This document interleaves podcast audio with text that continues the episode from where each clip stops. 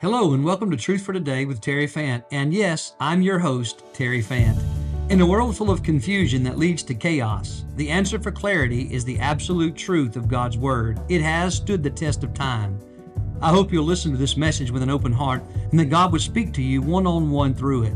If you're ever in the Florence, Mississippi area, then we would love for you to join us for live worship. Please feel free to reach out to me at terryfant at iCloud.com. May the Lord bless you as He draws, shapes, and instructs you. Now, let's listen to today's message. Amen. He is worthy. Somebody say He's worthy tonight. Amen. He is worthy. Have you had a restful day? Anybody had a restful day today? Anybody here got a nap? Raise your hand if you got a nap. Let me just kind of see. Oh, that's not very good. Wait, one more time. Raise them up high. How many of you got a nap today? Oh, man. Oh, man. We got to do better next week, right? Now, I want to encourage you guys to try and find a way to take a nap if you can on this day, on the day we set aside to worship the King and rest our minds and bodies. The scripture says the six days are made for work, and there was one day made to rest and to worship. And I pray you and I would take that seriously. Um, did you know we need that? I'm to, uh, agree with you. Take your Bible, if you will. Uh, that sounded like it, didn't it? Yes. if you have your Bible, join me tonight in Philemon. We're going to go back to Philemon, okay? Philemon, Philemon, however you call it and uh, it's a man's name.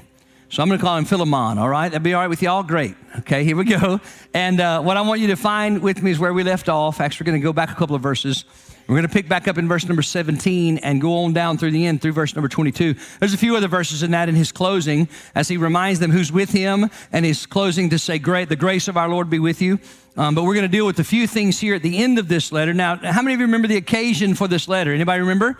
Uh, there is a man by the name of Onesimus, and Onesimus is what's what is o- Onesimus's role? He is a slave, a former slave. We could say it that way, uh, because Onesimus has responded to the gospel, and he's received Jesus as his Lord, and he did that as a man who was in chains. Anybody know his name? Shared the good news with him, Paul. And so Paul, we said, was living the mission even in chains as he's writing letters of encouragement to the churches and he's written a letter to this man to receive his slave back. But remember what he said to him? He said, Receive him back not as a slave, but receive him as a brother. Boy, you guys are learning the Word of God. Thank you for that.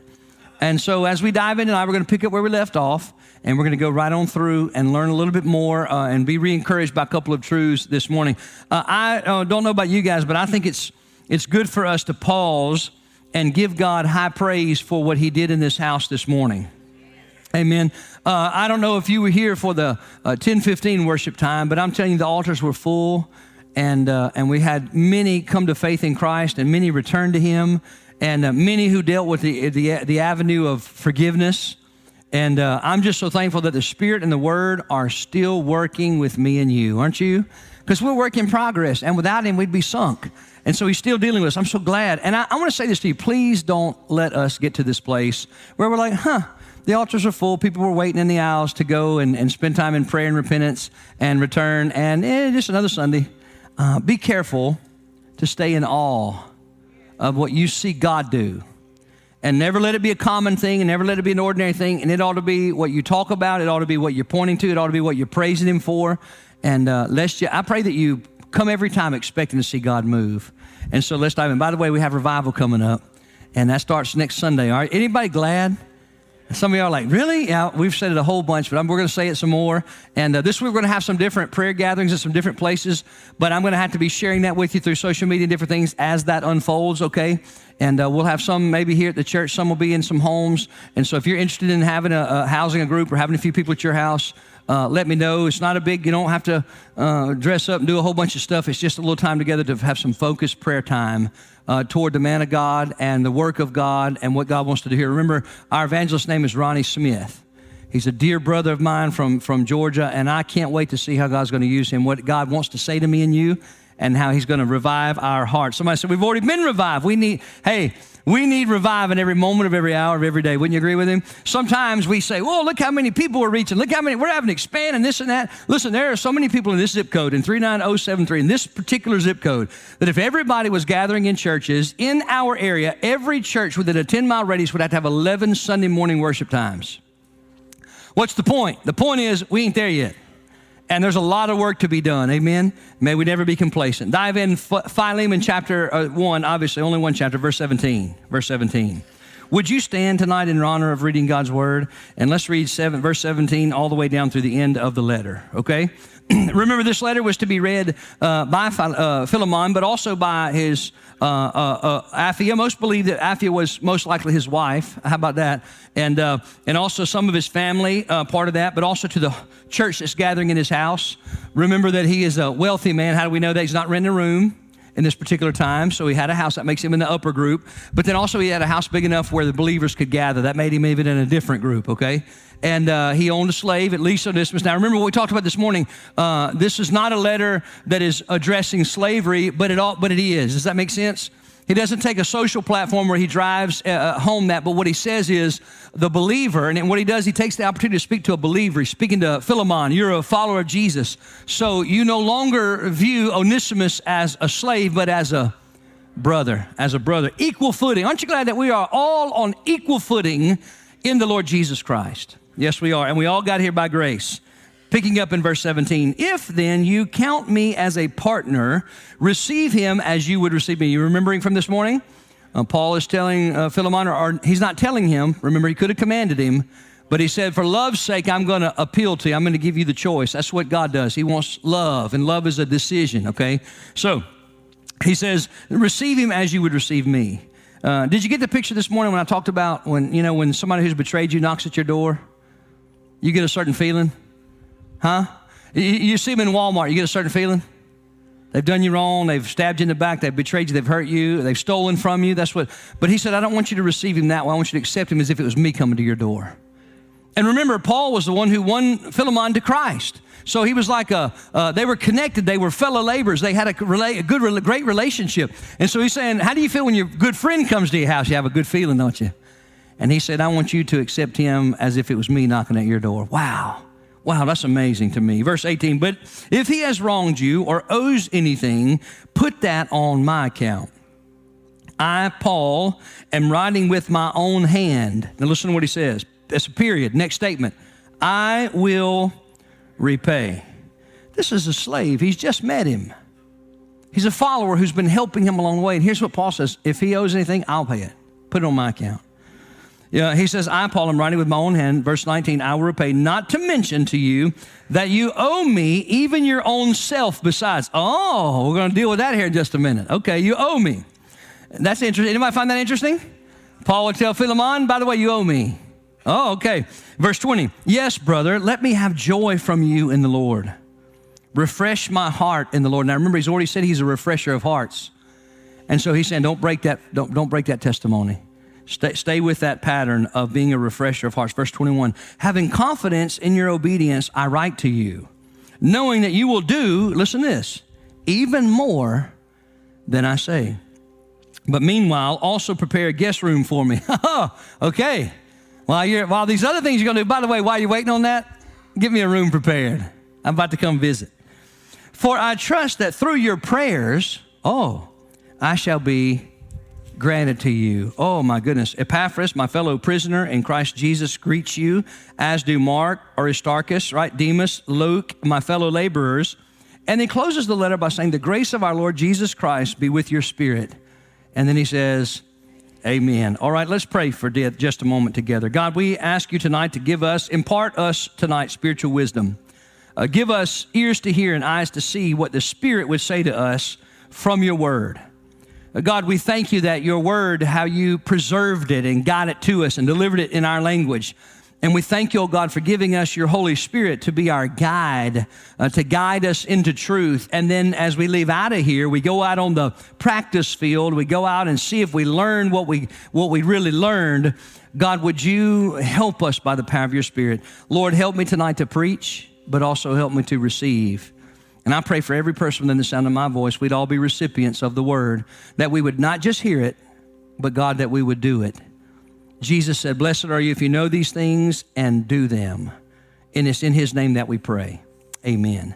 Thank you. You may be seated. Blessed are you if you know these things, Jesus said, and do them. All right? So tonight's message is entitled the same as this morning's message. Let's see if you remember raised to walk new. Raised to walk new. Why? When we died to ourselves and we were born again in the Spirit of God into the kingdom from an enemy to a child, we were uh, called by Him not to live the same old way, the old way of thinking, the old nature. Well, we've got to get to a place in our life where we stop believing it's okay to be like we used to be, to be complacent with where we are, okay? uh, to just give excuse to say, well, this is how my mama was, this is how my daddy was, and this is how I've always been. Uh, that's not an excuse to say Jesus can't change me and Jesus is not changing me. Instead, we ought to be constantly saying, Lord Jesus, come change me, transform how I think and how I live, okay? So, uh, as he goes on through this, we're going to look tonight at raised to walk new. What does it mean? This is part two, and this is going to be verses 17 to 22. And the main idea is the same. Can you believe that? You ought to leave this today with us. When somebody says, What'd you, what'd you do yesterday? I worship with the people of God. And I learned one thing for sure Jesus makes us new. And he made Onesimus new, he made Paul new, and he made Philemon new. We learned that today, hadn't we? This is, this is yes. All right, here we go. Uh, going back to verse 17, number one in your notes. There's only about five of these, okay? Number one, write this down. Being new, we can receive those who wrong us. Just write that down. We touched on a little bit this morning, but we're going to look at it a little bit more in detail tonight. Uh, being new, okay, Jesus makes us new. Being new, we can receive those who wrong us, those who do wrong to us and, and harm us and betray us. And when you agree with me that, that betrayal is one of the uh, most difficult pains to overcome, anybody would say that? Uh, because oftentimes if we show hurt, uh, because of betrayal, it appears to be weak, doesn't it? And so, what our minds tell us, our old nature, our old nature, not the new nature, says you need to bow up, if you will. You need to act tough. You need to overcome. You don't need to be done like this. You can't let somebody talk to you like this and do you like this. And so there's you can't be humble. You've got to be strong and proud and, and protect your name and your reputation. And you've got to, and boy, that old voice will talk you into doing some dumb things, won't he? Won't she? Bring, being new, rather, we can receive those who wrong us. In verse 17, he says, If you then, if then you count me as a partner. In other words, if you and I are brothers, if you count me as, as something worth value in your life, if you and I are working together, partner, it's a word that means that we're on mission together. By the way, if you're born again, you and I are partners. We're partnered in the gospel. Uh, we are going about sharing the good news and we're prayer partners. Somebody said, We've never been praying. Yes, we are. We should be praying for the salvation of our family and our, and our, and our uh, people around us, our communities, our world. Uh, we are sharing the good news together. We're on, we're on partnership. What's our, what's our thing? We're living the mission. That's our theme for this year, which, by the way, is just about over, isn't it? Now, that don't mean our theme, our, our, our theme of our lives changed, but our theme for the year is going to change. But, but to live the mission. And so Paul said, if you and I, if you consider me as a partner in the gospel, then here's what you should do receive him as you would me. Remember, verse 17 speaks to the fact that as followers of Jesus, being new, we really can receive those who wrong us.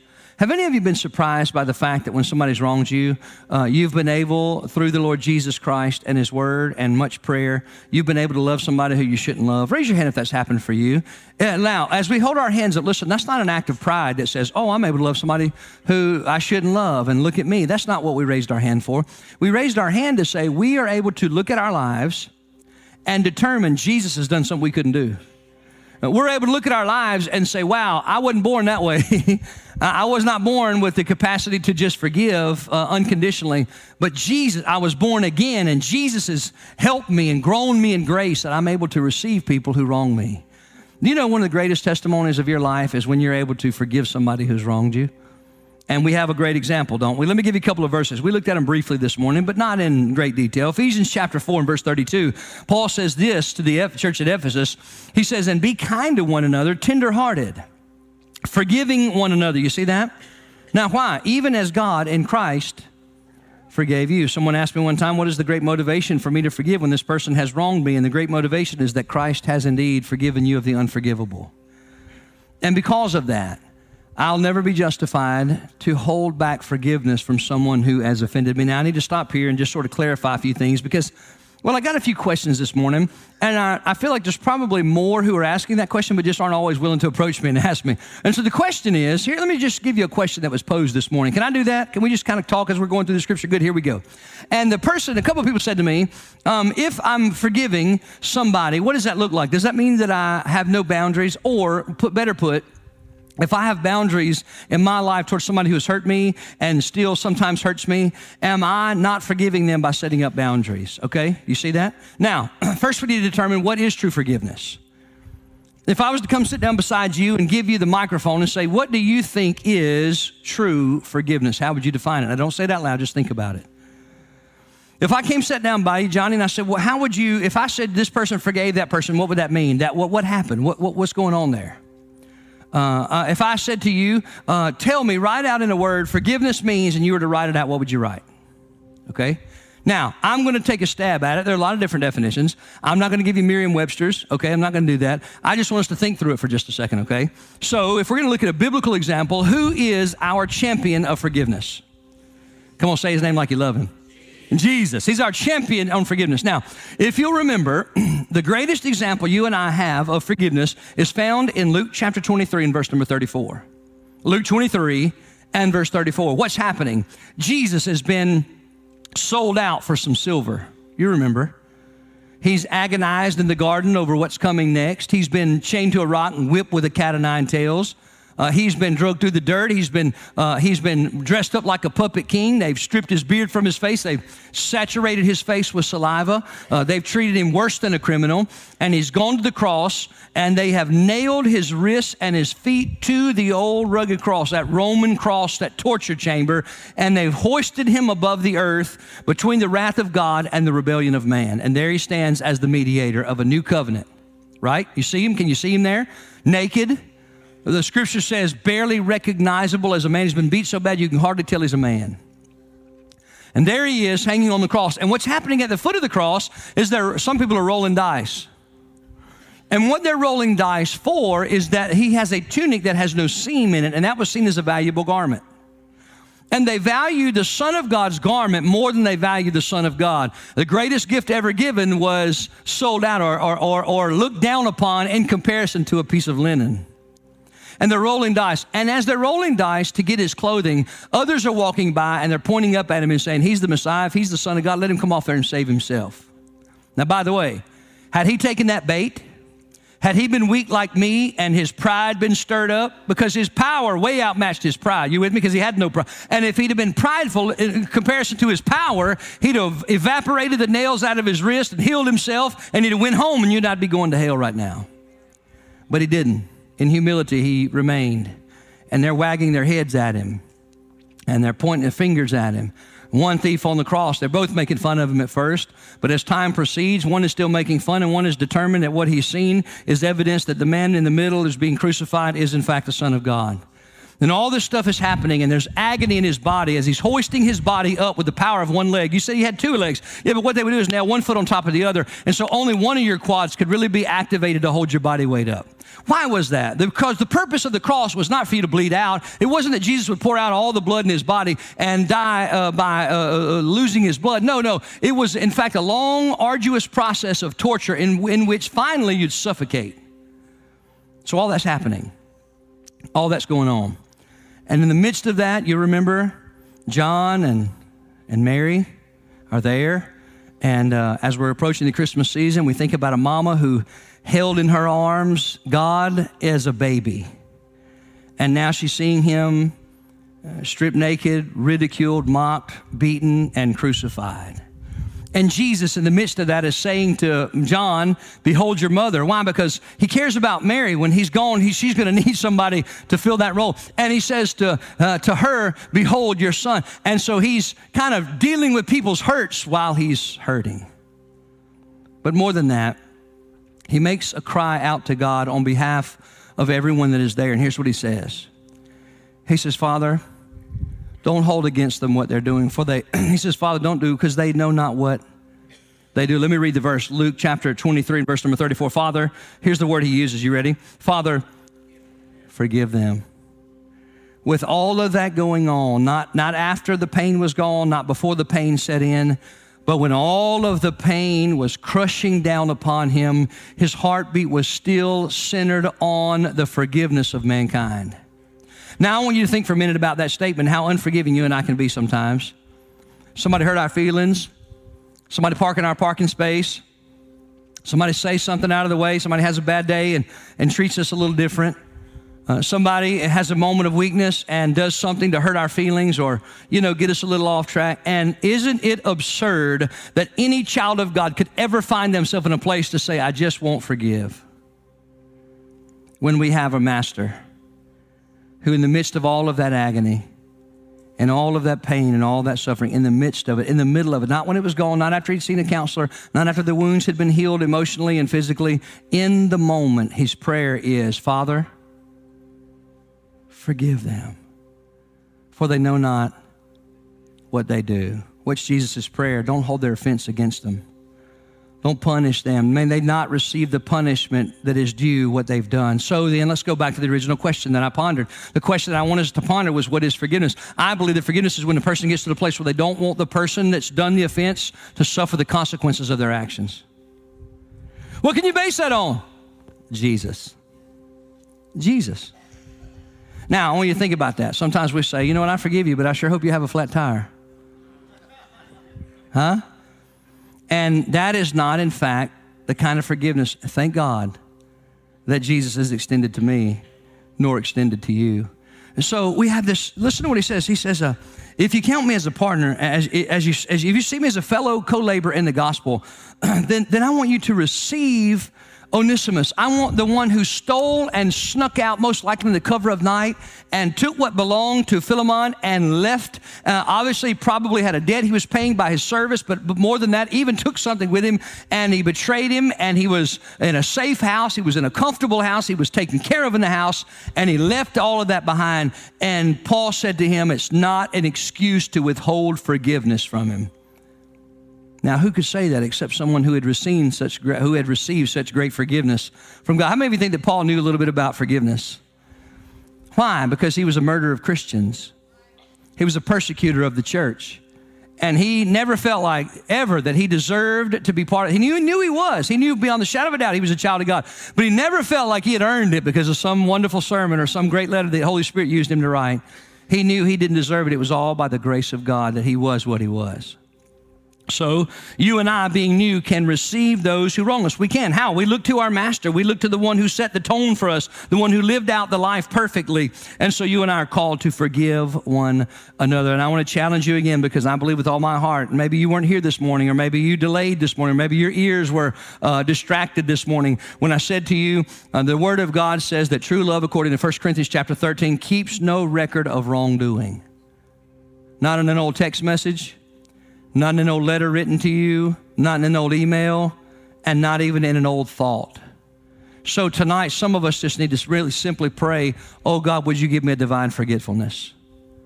Would you give me a Holy Spirit touch that I might not always be rolling around in my head the offense of what happened to me, and that by that I would be in a prison myself of unforgiveness and bitterness?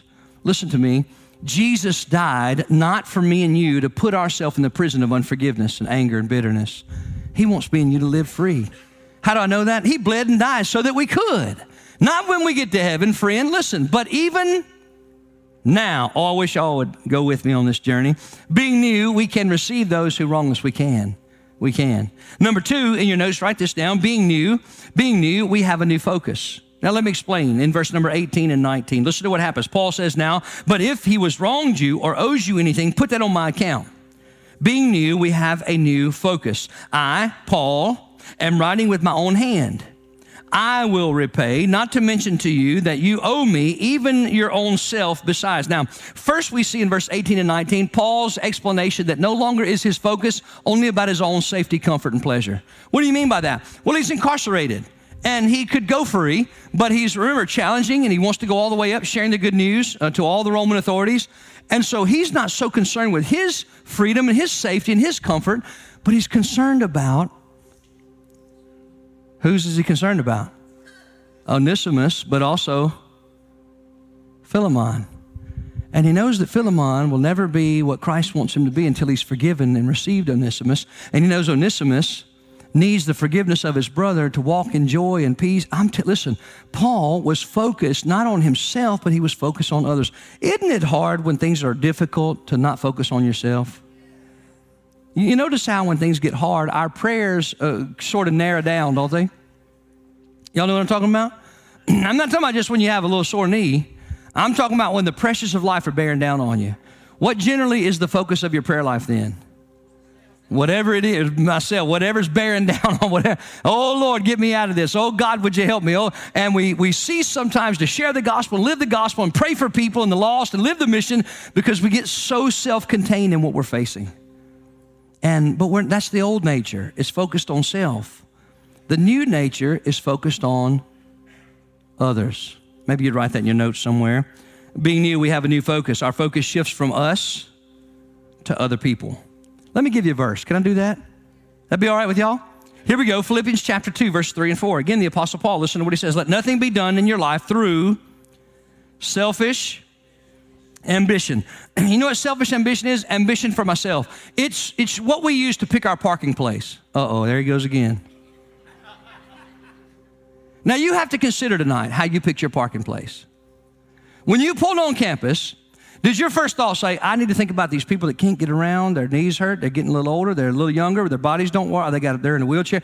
I, I was uh, helping one of my brothers today, uh, tried to come in with a wheelchair here, and the flow of people, because the preacher preached too long, and they were everywhere. And he and so I said, come on, we're gonna go that way. And we went that way. And I'm telling you, people just stayed in the way. They wouldn't, I said, man, they won't even consider the guy that needs a little help in the wheelchair to slide out of the way, let the guy come on through. And the point I want to make to you is we get so locked in on ourselves, where we're going, where we're gonna sit. Right? Which service is more comfortable to us? Well, parking place is our parking place, and we get so self centered and self focused that we really begin to put a wet blanket on the gospel. So think about that. When you pull on the campus, when's the fir- what's the first thought that hits you? Let's be honest. Generally, it's what? Where am I going to park? What's the closest I can get to the door? How can I make this easier on me? And that's the old way of thinking. And it's so evident that that's how we make most every, let's just be honest, it's how we make most every decision in our life. If I give, how's this going to affect me? If I give of my time, how's this going to affect what I want to do? If I give of my money, my resources, how's it going to affect what I want to buy?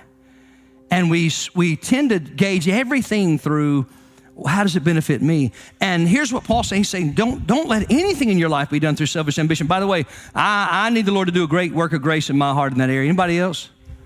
I knew I needed him to do a great work of grace. So let nothing be done through selfish ambition or conceit, but in lowliness of mind, here it is, humility let each one esteem or think about or uh, rate in your life. Let each esteem others. You ready for this? Come on, somebody help me. Better than I'm waiting for y'all reading with me. All right, let's read again. In lowliness of mind, let each esteem others better than himself. You're better than me, so I need to give you the best parking place. You're better than me. I need to let you have the first place in line. You're better than me. I need to be considerate about your spiritual growth. I need to be thinking about how I could make you stumble or not. I need to be more mindful of you than I am of me. And that is, my friend, a great work of the Holy Ghost. Wouldn't you agree with me? It only comes through a steady diet of spending time at the feet of Jesus in His Word every single morning as you start the day. It only happens as a transformative work. Listen, you'll not wake up tomorrow morning and say, I'm going to try harder to think more about others because automatically you start thinking about yourself. And, and so I, am praying this for me and you that we become a selfless people. Uh, that, that when we think about like this morning when crowds are like they are, that we're inviting people and we're willing to give up our chair and we're willing to give up our parking space, hour, hour, hour, whatever that is. And that our lives are more about the spiritual formation of others. Listen to what he says here in verse 19. I, Paul, am writing to you. I'm more, I'm more concerned about Onesimus. I'm more concerned about Philemon, I'm, I'm, more concerned about you two's relationship. I'm more concerned about you two's spiritual development. That's what Paul's saying in his actions or his letters. What he's saying is, if you just sort of read between the lines, is I care more about you guys' spiritual development than just my own comfort and safety and pleasure. And, and you and I ought to listen. let, let, me share something I wrote in my notes. This is something I wrote. I, I believe, see if you can uh, agree with it. We should be considerably more concerned with the spiritual development of others than we often are. Do you believe that's a true statement? We should be considerably more concerned with the spiritual development of others than we oftentimes are. Not what can I get, but what can I give? Not what can I, what did God say to me, but how can I take what God said to me and apply it to the spiritual help of others around me? Oh, you and I ought to think about that. Uh, that is, uh, let's take and make some application here for a minute. That means, uh, husbands, you ought to be uh, very much considering the spiritual development of your wife. And wives, you ought to be very heavily thinking about and praying about and considering the spiritual development of your husband. And I could say this about single folk uh, and their friends or in dating relationships, or, or I could say it tonight about, I could say it about dads and moms. You ought to be way more, we ought to be way more considerate about the spiritual development of our children than we oftentimes are. I wish unto God that people would get so serious about the spiritual development of the children as they are about their development in soccer, their development in academics, their development in playing an instrument their development in any other temporary thing that 150 years from now will be long, remembered no more. The spiritual development. How concerned are you with the spiritual development of those around? How about children to parents? I wish I could tell you how many tears I've seen stained at this altar praying for dads specifically, mostly dads, that dads would come to faith, that dads would come be the leader, that dad, I'm talking about little children, little boys and little girls. I wish I could tell you. I could give you name after name after name. I'd never do that. But I'm telling you, they've wet the carpet up here with the tears that they've prayed that their dad, their mom, specifically, most times it's their dad, that their dad would develop spiritually because their family is desperate for a leader. Children, considerate of the development of their parents. Parents, very, very much considering the develop, spiritual development of their children. How about friends? You see, friends oftentimes just want to hang out. And I'm telling you, do you know that your circle is so critical to your spiritual development? Let me ask you again. I had about eight people up front. Some of y'all looking up at the car, up at the sky, and all. Listen to me. You need to hear this if you don't hear anything else. Do you understand how important is your circle of influence to your spiritual development? You show me a person's friends, I'll show you that person. Yeah, you, you become like them, they become like you. That's how that works. And so, what I want to say to you is how much more spiritually developed are your friends because of you? Question I want you to wrestle with. I could apply to your marriage relationship. Sir, how much more spiritually developed is your wife because of you? Ma'am, how much more spiritually developed is your husband because of you? How much more spiritually developed are your children? It ought not be Brian or, or Jackie or Martha or me or Gerald or others who are spirit. Listen, we get little touches with them during the week. The spiritual development. How, how, how much more spiritual are they in their development and their growth and walk with Jesus because of you? I just want you to think about that for just a minute, all right? As we think about being new, we have a new focus. Paul said, I'm so concerned about Onesimus and Philemon, I want to just say something to you. There have been a lot of days in my life, I, if I'd have been in Paul's situation, I just, I know sometimes I'm not anywhere near spiritual. And I would have found myself saying, listen, I'm not worried about y'all. Y'all going to have to work it out on your own. I got my own set of problems. I'm in jail. y'all, y'all work it out. Go on, leave me alone. I'm, i need to get me a GoFundMe and get me some people protesting because I'm in jail and I ain't done nothing wrong. But he wasn't. He wasn't. I love the picture, aren't you? Of the gospel on display in Paul's life? Oh my, that you and I would walk with Jesus that way.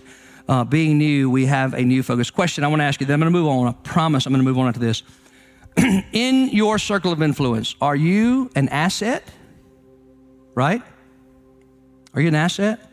Are you one who is a deterrent? Are you a deficit? Are you bringing your wife down? Are you bringing your husband down? Are you bringing your children down? The people you hang out with, the things you talk about with them, the things that you show them, the way that you spend time putting the word in them, quoting that, spending time talking about what God is teaching you. Are you a, an, an asset to your friendship spiritually? Or are you a deficit?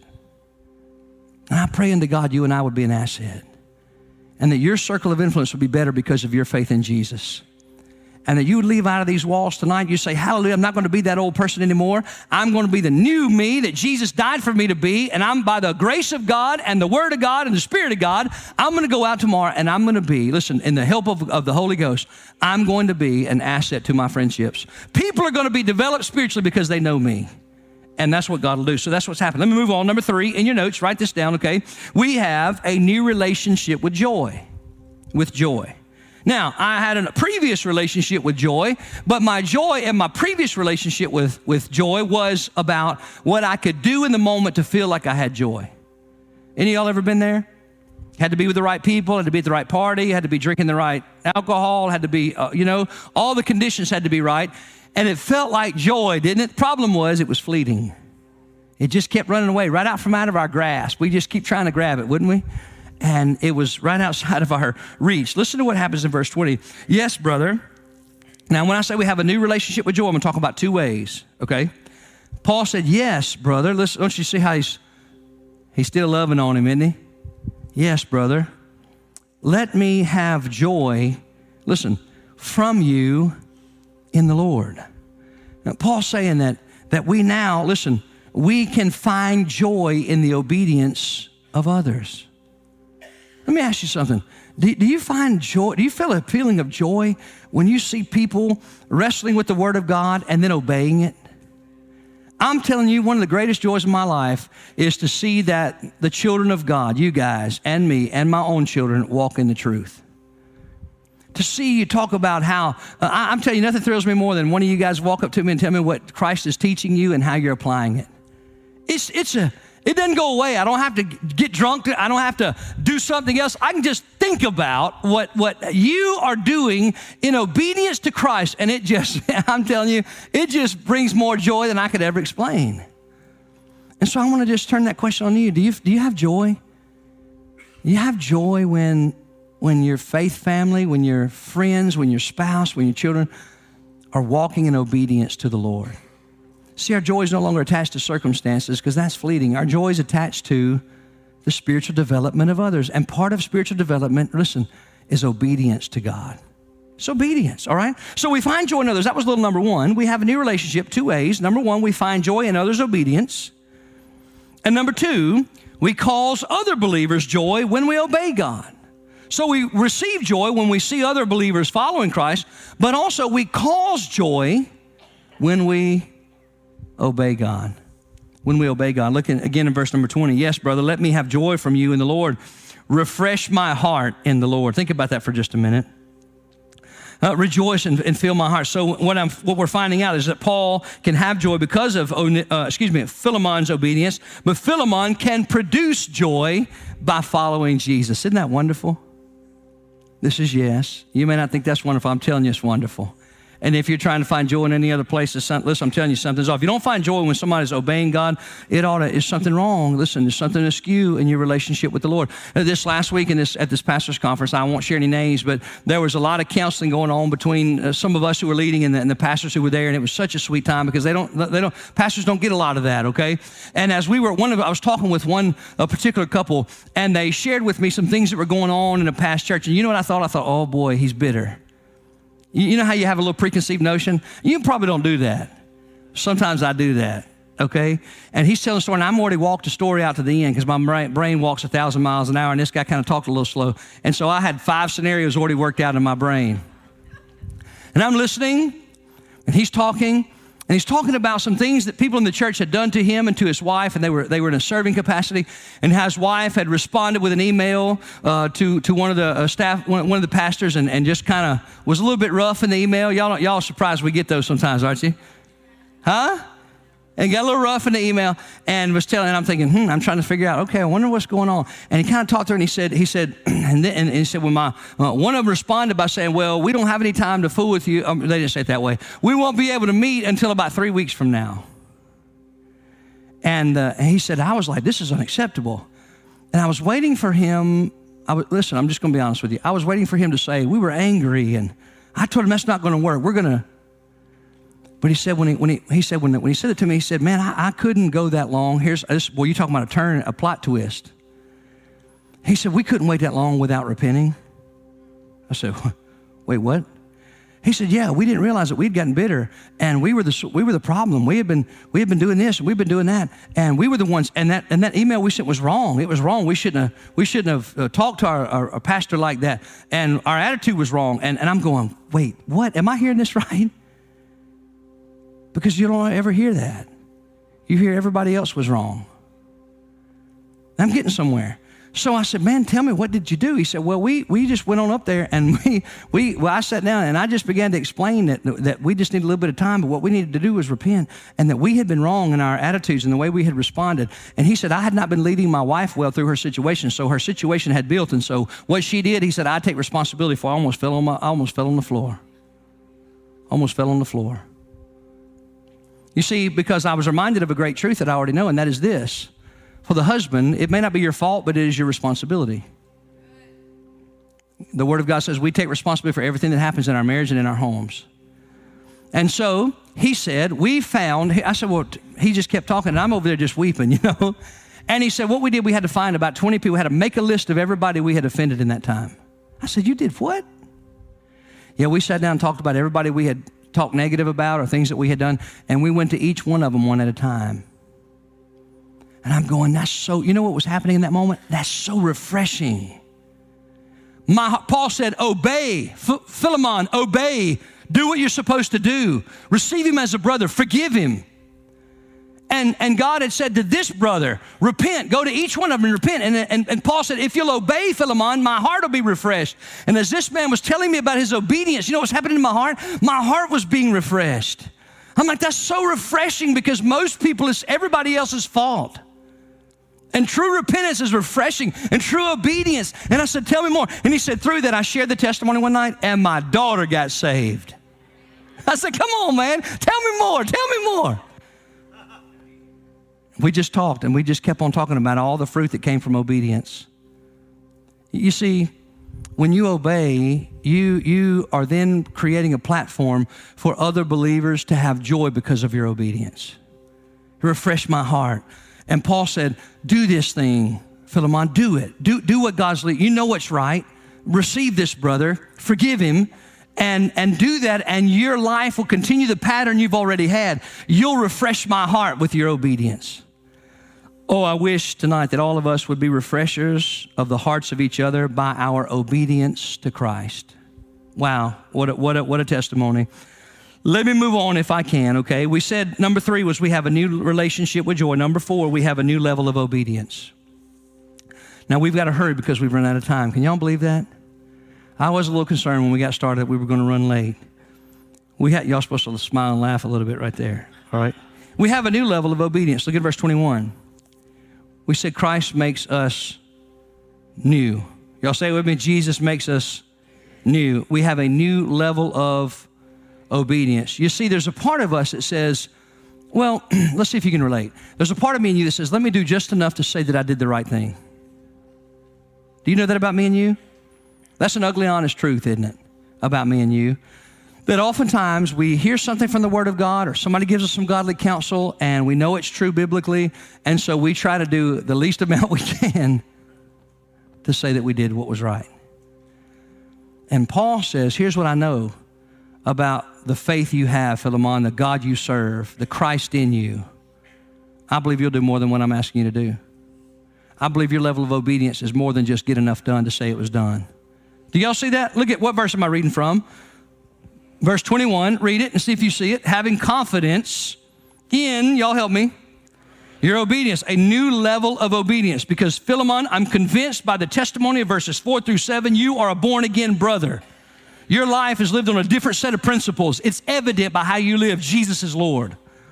So, because of that, I'm confident that your response is going to be not just enough obedience to say, All right, come on in, I'll call your brother, but I'm not going to do anything special for you because you do special things for your brothers and sisters. You know that? And Paul said, I have confidence in your obedience. I write to you, and I have this confidence in my heart. Here's what I know I know that you will do. Y'all reading with me? Even more than I say. I wish you'd write those two words down somewhere in your notes, even more. That what Christ has called me to do, what I learned from His Word, what the Spirit compels me, that I won't do it begrudgingly. I won't do just enough to check the box but because he has bought me with his own blood and he's made me new on the inside now because I'm headed toward heaven and he's going to guide me by his spirit and supply my need through his word and through his church until I cross the finish line. Because of that, whatever I find him leading me to do, I'm not just going to do a least amount to get by. I'm going to do even, y'all help me, even more, even more. Glory to God, even more. Philippians 2 8 says this And being found in appearance as a man, because we have a champion, we have somebody's example to follow. And being found in appearance as a man, he humbled himself and became obedient. And he became obedient to the point of, but not just any death, he became obedient even the death of the cross. Who, who's our example that we follow? Jesus. Jesus is our example. And then number five, we're going to close here. Jesus makes us new. We have a new faith. Look in verse 22. But meanwhile, I love this. Until, here's what, meanwhile, what does it mean? Until Onesimus gets there and until you get to the place where the Spirit has helped you see him as a, come on, you got to know this, as a, as a brother, just as you see him as a brother. Meanwhile, also, while you're doing that, while you're working through that relationship, letting Jesus restore it, also do this. Um, prepare a guest room for me. Now, wait a minute, Paul, you're in jail. How, how am I going to make a room for you? You're, in, you're behind bars, you're locked up. And how, and by the way, would you, would you feel it weird if somebody wrote you from prison and said to you, they, they, they're going to be there for a while, and they wrote a letter to you and said, hey, listen, by the way, give me a room ready? You say, I'm not getting you a room ready. I mean, I got a room, but I'm not going to get a room ready because you ain't coming. You can't come. You're there. I'm here. You're there. Then I'm going to let you out. But he said, You go ahead and get me a room ready. Because you see, when we're born again, we have a new level of faith.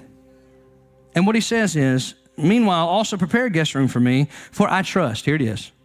I trust that through my great effort, my great plans, my great, no, I trust that through your prayers, I shall be, I love this word, granted to you. Meaning, I acknowledge who is in control. And if you'll petition the one who's in control, I believe it's in the will of God that I'll be there. So you go ahead and get me a room ready. It's the same scenario of saying, if I'm praying for rain, I'm toting my umbrella with me.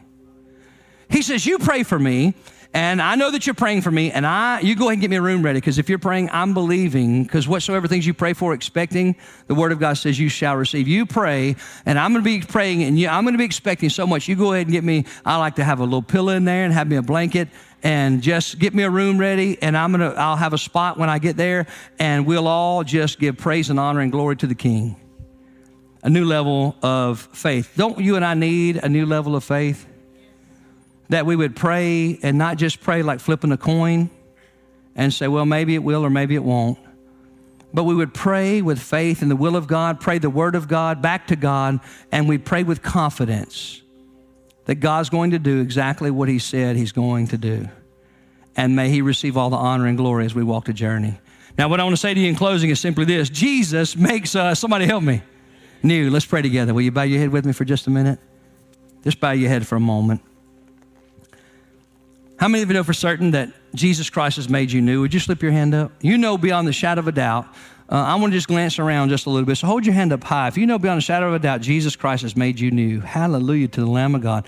Most every hand is raised in the house.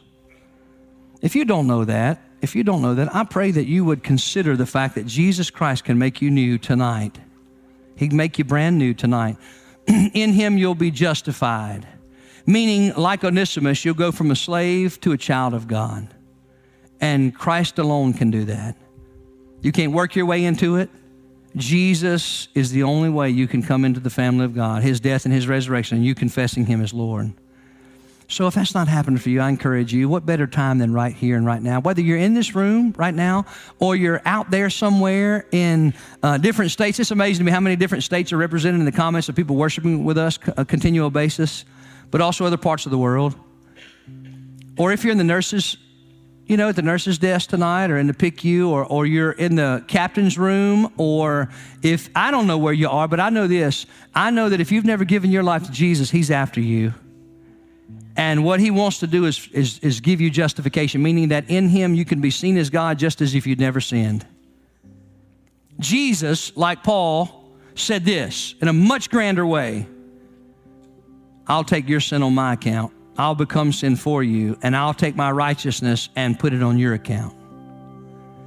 And that's what he'll do. That's what he promises, and that's what he'll do. It's what he's done for me. It's what he's done for countless others. And I'm telling you, it makes me so excited to know that Christ has done that for me. And I want to tell people, I want to tell them, he can do that for you. And he will do that for you. And so if you have not, what, you, what are you waiting on to invite him to be Lord, to receive him tonight? Or maybe you've drifted from Him. And tonight you're reminded of His great love for you and His great power and how He offers all of these wonderful blessings if we walk with Him. So maybe tonight you'd come home. Maybe God's stirring in your heart to be part of this gathering. And so I challenge you tonight if the Spirit's strong, what are you waiting for? It could be that, like Chad this morning, you're here and you know for certain when you gave your life to Christ, but you've never followed through in public baptism, public profession of faith. And the Spirit has been eating your lunch about that lately. And right now, there's no better time right now to come and say, you know what, I need to get that settled. I, am not going to make you, it's not get you into heaven or keep you out. But it is a huge step of obedience that says, I want everybody to know that I belong to Jesus. Would you come tonight if that's you? I want to say that the altar's open. If you feel led to come and to pray or to have someone pray for you, Gerald's down front already, and I've been making my way down there, and Johnny and Beverly are going to help us tonight. And as they make their way up, let me invite you to stand with me. Would you do that? just stand to your feet. And I want to say to you that would you, maybe tonight you got just something on your heart, somebody on your heart. Then I want to invite you to come to one of these and say, hey, would you pray for me? Would you just pray for me? Would you pray for my family? Would you pray for my son, my daughter? Would you pray for my coworker? Hey, we've got revival coming up. Maybe there's somebody's name on your heart. You just walk up to one of these ladies or gentlemen and say, Here's a name. Would you pray for this name? Would you pray for this person? Just give them a name and they'll pray. So you come as the Spirit leads tonight. You come, let them pray for you, okay? Now, Lord Jesus, I thank you for what you have shared with our hearts tonight. I pray that we would live new. Forgive me for the areas of my life where I live old, where I live like the old me, the old nature. And I pray, Lord Jesus, that you would deliver me from my own self. And I pray that for the same every person within the sound of my voice. God, I pray you do a work tonight, a mighty work, a transforming work. Lord, help us, help us like Philemon to receive each other with forgiveness, but also to know that our joy is found in nothing less than Jesus Christ and God, His righteousness. So tonight, do what you want to do. In Jesus' name, amen.